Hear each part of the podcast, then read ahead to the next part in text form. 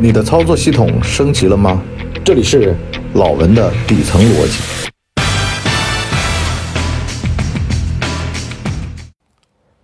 这个最近啊，看很多的这个贪腐案的纪录片，我看到了一个现象，就是呢，好多腐败分子，好多失败者啊，他都是那种祁同伟的“我命由我不由天”的那种性格。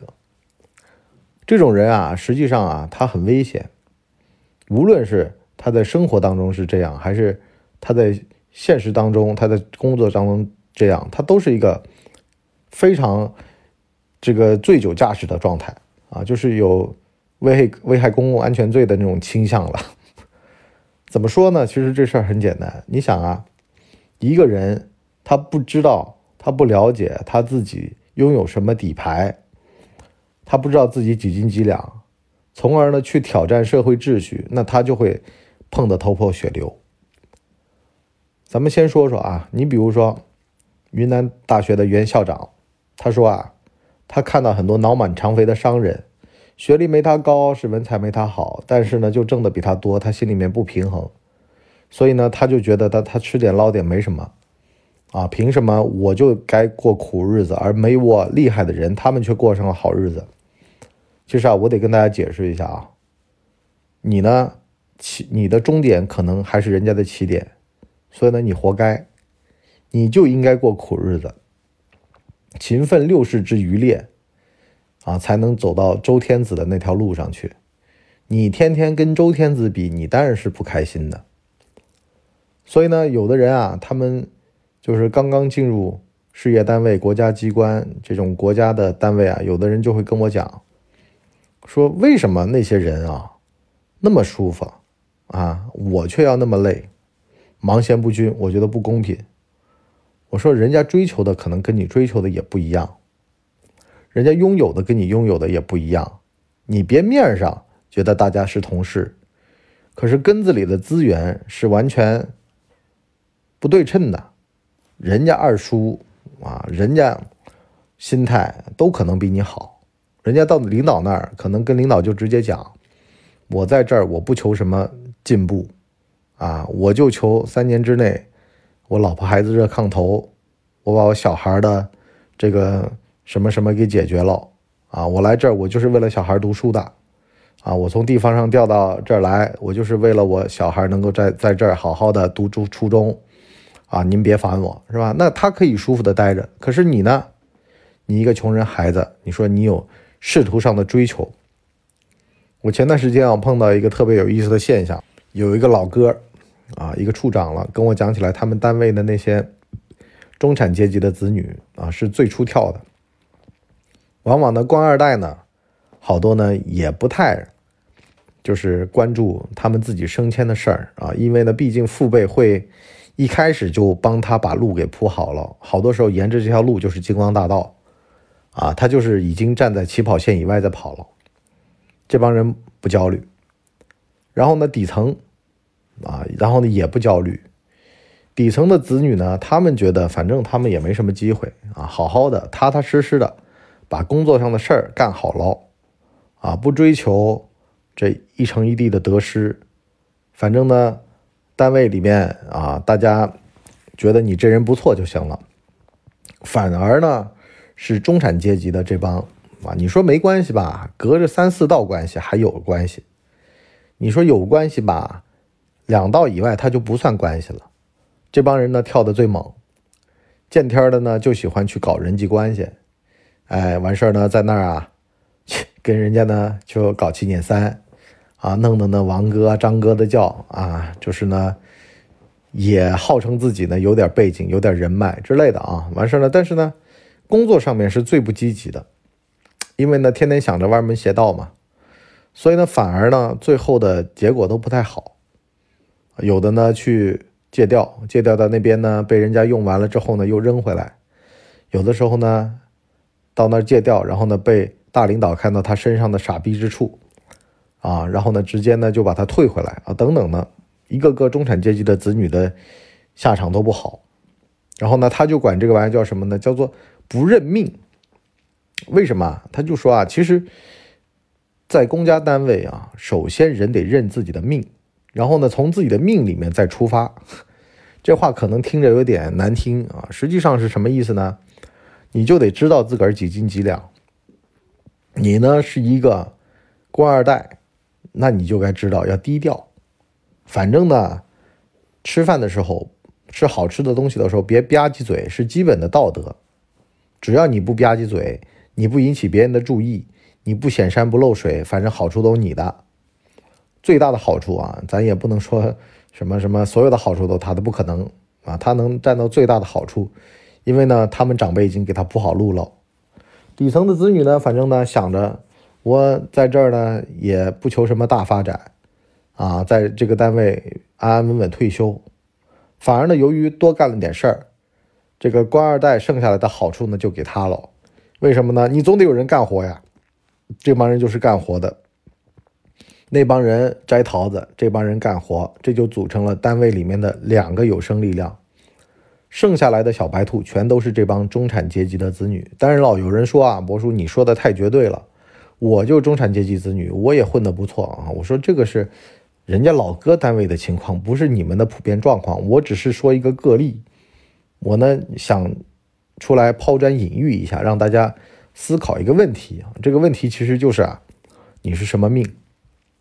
有好多人都搞错了自己的命，就比如说，有的人他会觉得说，为什么我们单位里面那些人吃点喝点没事儿，哎，轮我身上啊，然后呢，就有人提醒我说，叫我不要跟谁谁谁走得太近啊，怎么样的？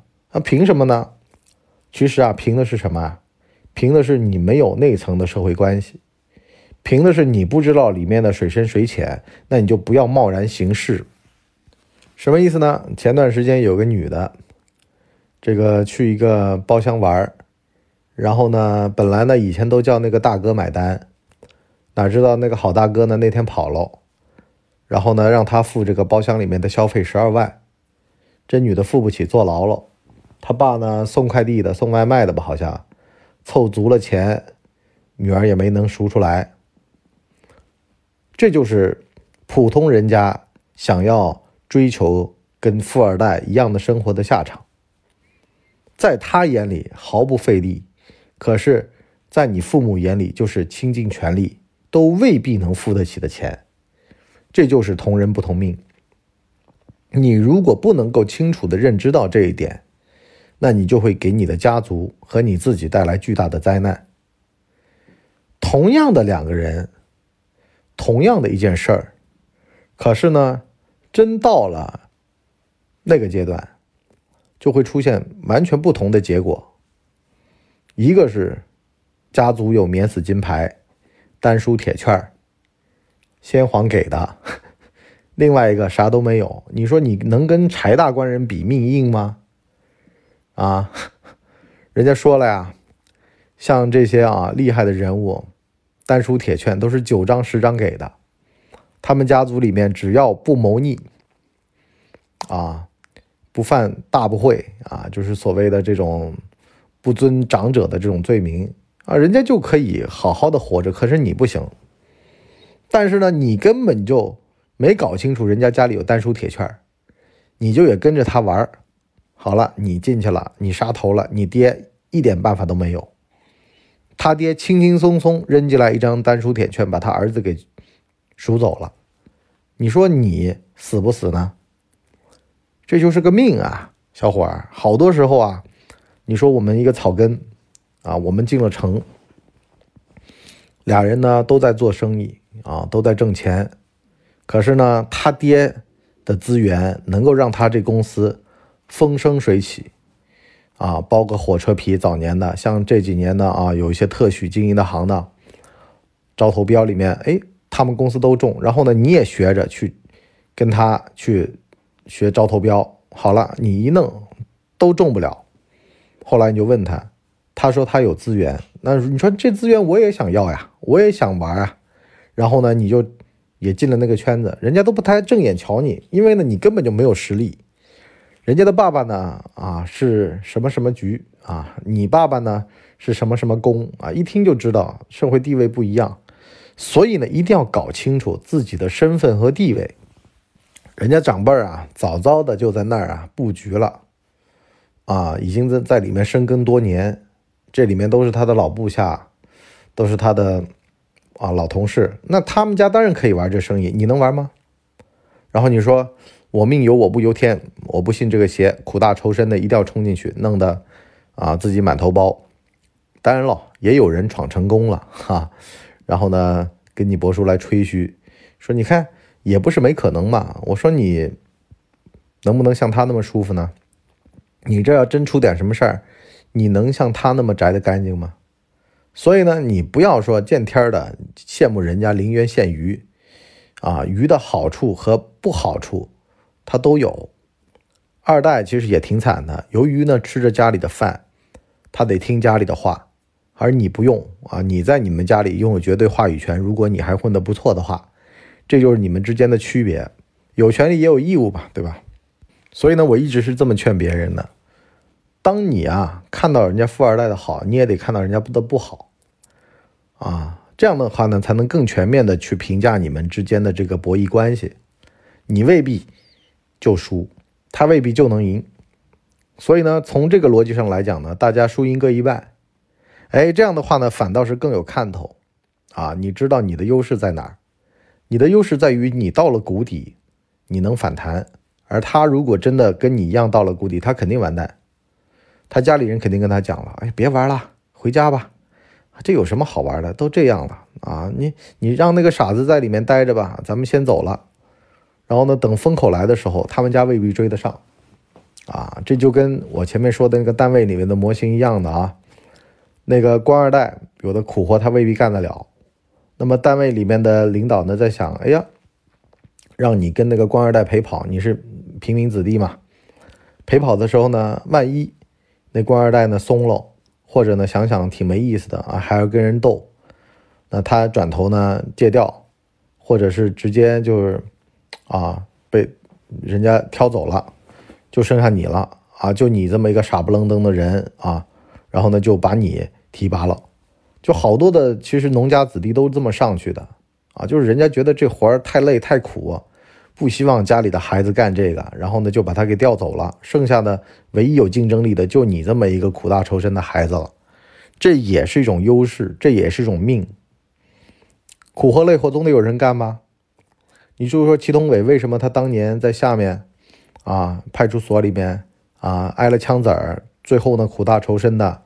终于呢混到了这个公安部的阴谋，所以呢后来那个怨气那么重，是因为呢他发现原来啊不只有这么一条路，有的人他就是在公安部待着，一路从调研员当到厅长，然后呢再下来，他没吃过任何苦，他心里越想越不平衡，那凭什么我一线出来的我就得这么苦呢？一方面呢他在为一线的兄弟鸣不平，另外一方面呢他也觉得。这个制度不太公平，但实际上啊，咱们就得这么说，这个制度公不公平咱不知道。可是呢，你爹由于没有这么一个远见卓识，你儿子就该吃苦，这就是你们家族的命啊！个个的爹都那么远见卓识，那就没有儿子们去一线去当警察了，去为人民冒险了。所以呢，好多的事儿啊，你不要一上来。就开始批判体制，你反而更应该冷静的想想，你能不能为你的子女创造这个条件？反而呢，是因为更应该想想啊，如果都那么想了，谁为人民服务？当然了，当官当然是平台越大越好了，啊，你在中央你当到一个省部级，你再下来当一个省长，啊，那就是精英阶层了呀，这当然最好了。但是如果你的出发点是为了当官，不是为了做事儿，那你就在中央部委待着。可是如果你想做点事儿，那在哪儿不是做事儿呢？而且进部委的能有几个呢？在部委待得住的又有几个呢？啊，在部委有人说了，有个好大姐跟我讲啊，她当年借调到部委，想在部委待下去。好了，两地分居，快闹得家破人亡了，见天都见不到孩子，啊。然后呢，老公呢又调不来来北京，那北京多难调啊！好了，在那儿咬牙切齿的，就问博叔怎么办？我说有什么好好好难办的，是吧？你就且待着呗，反正你的职业梦想你当年想清楚了，就是要到北京这个大平台才能够实现你为国家为人民去贡献的理想，那你就待着呗。所以呢，你也变见天的觉得啊，到了中央部委他就好，你得看到他们十年十几年咬牙切齿的，一定要在那儿坚持，在那儿干活。啊，在那累得头顶都秃了，然后呢又挣不来几毛钱，还跟家人分居，根本就过不上老婆孩子热炕头的生活，子女的教育也耽误了，等等的现实的问题之后呢，你才能够有一个更正确的认知，就是认命，哪儿都有好有坏，你别只看到别人的好处，你也看到别人的坏处。这位好大姐相当于家庭生活就全完蛋了，如果她这个老公。这个时候跳起来，那她这个人就崩溃了。可是你不用啊，你在你的城市，你在你的派出所，你至少回家还能够跟老婆吃上口热饭，还能够指导一下小孩的作业。虽然派出所的工作忙，可是当地的社会地位还是可以的，也得看到这个好处。你别见天的就说啊，你爹不是官，所以呢导致到你只能在派出所待着。那为什么你不能让自己？把这活干好了，让你的子女踩着你的肩膀往上走呢。人啊，到了一定年纪啊，你就发现了自己这命其实也不差。比上不足是比下有余。你说，有的人就跟我讲了，博叔，你这说的穷人鸡汤哦。往下看，往下看还有好人的呀。其实比你生活的更加努力的人多了去了。啊，你觉得自己苦大仇深，实际上还有人从农村出来，咬牙坚持。想在杭州扎下根，还未必扎得下来。而你博叔，你至少在杭州已经，是吧？夜班保安，然后呢，还成功了运营了一个播客电台，啊，还有不少的受众，还有人啊买你的单，是吧？把你当做他的人生当中的一个好朋友啊，去听你讲述，啊，听你唠嗑。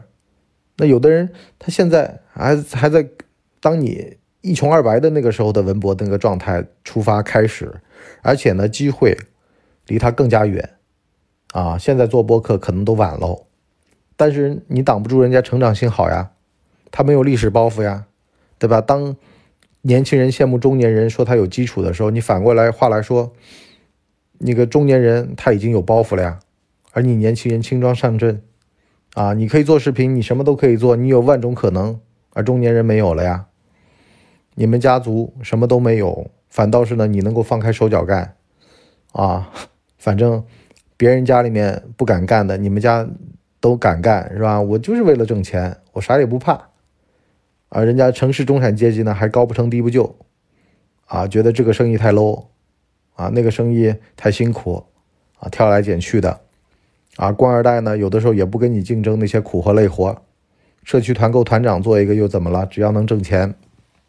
所以呢，好多时候啊，当你认清了自己的命之后呢，就不会自我设限。你知道自己哪些能干，是哪些不能干，哪些能把它干好喽，哪些没干好也不要紧，这无伤大局。自己的大局实际上就是自己能够掌握的很多的事儿，掌握自己能够掌握的事儿，做自己能够做的事儿，超越自己能够超越的部分，这就够了。而且呢，你只需要比你的。长辈儿做的好一点，你在家里的地位就很高，而不如像二代啊，他们那个山才更难翻，更更难去翻越啊。因为呢，他的长辈儿可能在他这个年纪已经做出了这个惊天伟事的这种功劳了啊，他们根本就无法超越，人家自卑心更强。所以呢，想清楚了，其实好多时候啊，没有包袱，轻装上阵也是个好事儿。你们家族就你混的最好了。啊，你已经是历史上独一无二的啊，史无前例的，反倒是呢也就够了。有的时候想想到这儿也就够了，能怎么样呢？啊，不翻也挺好啊，就这么干着活着也挺不错了。其实呢，有的时候想想也就知足了，知足常乐嘛，是吧？然后呢，空杯一点，别太油腻。我就看到好多的女演员，像江疏影啊，啊，就看起来特别油腻，演技嘛也一般。然后呢，就喜欢投机取巧，拍两张油腻的中年女性的照片，然后呢，觉得自己美美的，还有个佟丽娅，我也觉得油腻的要死。哎呀，这把年纪了，不要拼美貌了，拼演技吧，拼能耐吧。有的时候啊，你的优势也是你的劣势，就因为长得好看了点好了，这辈子这演技就出不来了，还不如周冬雨一出来，她就不靠颜值，反倒是呢能靠演技，啊，夺得三料影后。这样想想，你觉得你的人生还有什么遗憾的吗？好了，我们上半集就先聊到这儿。我们下半集呢，跟大家聊聊啊，你如何找到去油的秘方，把自己的油腻去掉，把自己打磨干净，然后呢，重新变成专业人士，重新出发，重新开始。好了，我们今天这就先到这儿，我们下半集再见，拜拜。哎呦，节目听完了。我是麻辣电台的台长杰森，欢迎大家添加干嘛电台官方微信，微信 ID 是文博小号的全拼，加入我们的社群，一起交流成长吧。干嘛电台扫清你人生路上的所有坑，付费订阅请关注微信订阅号干嘛播客。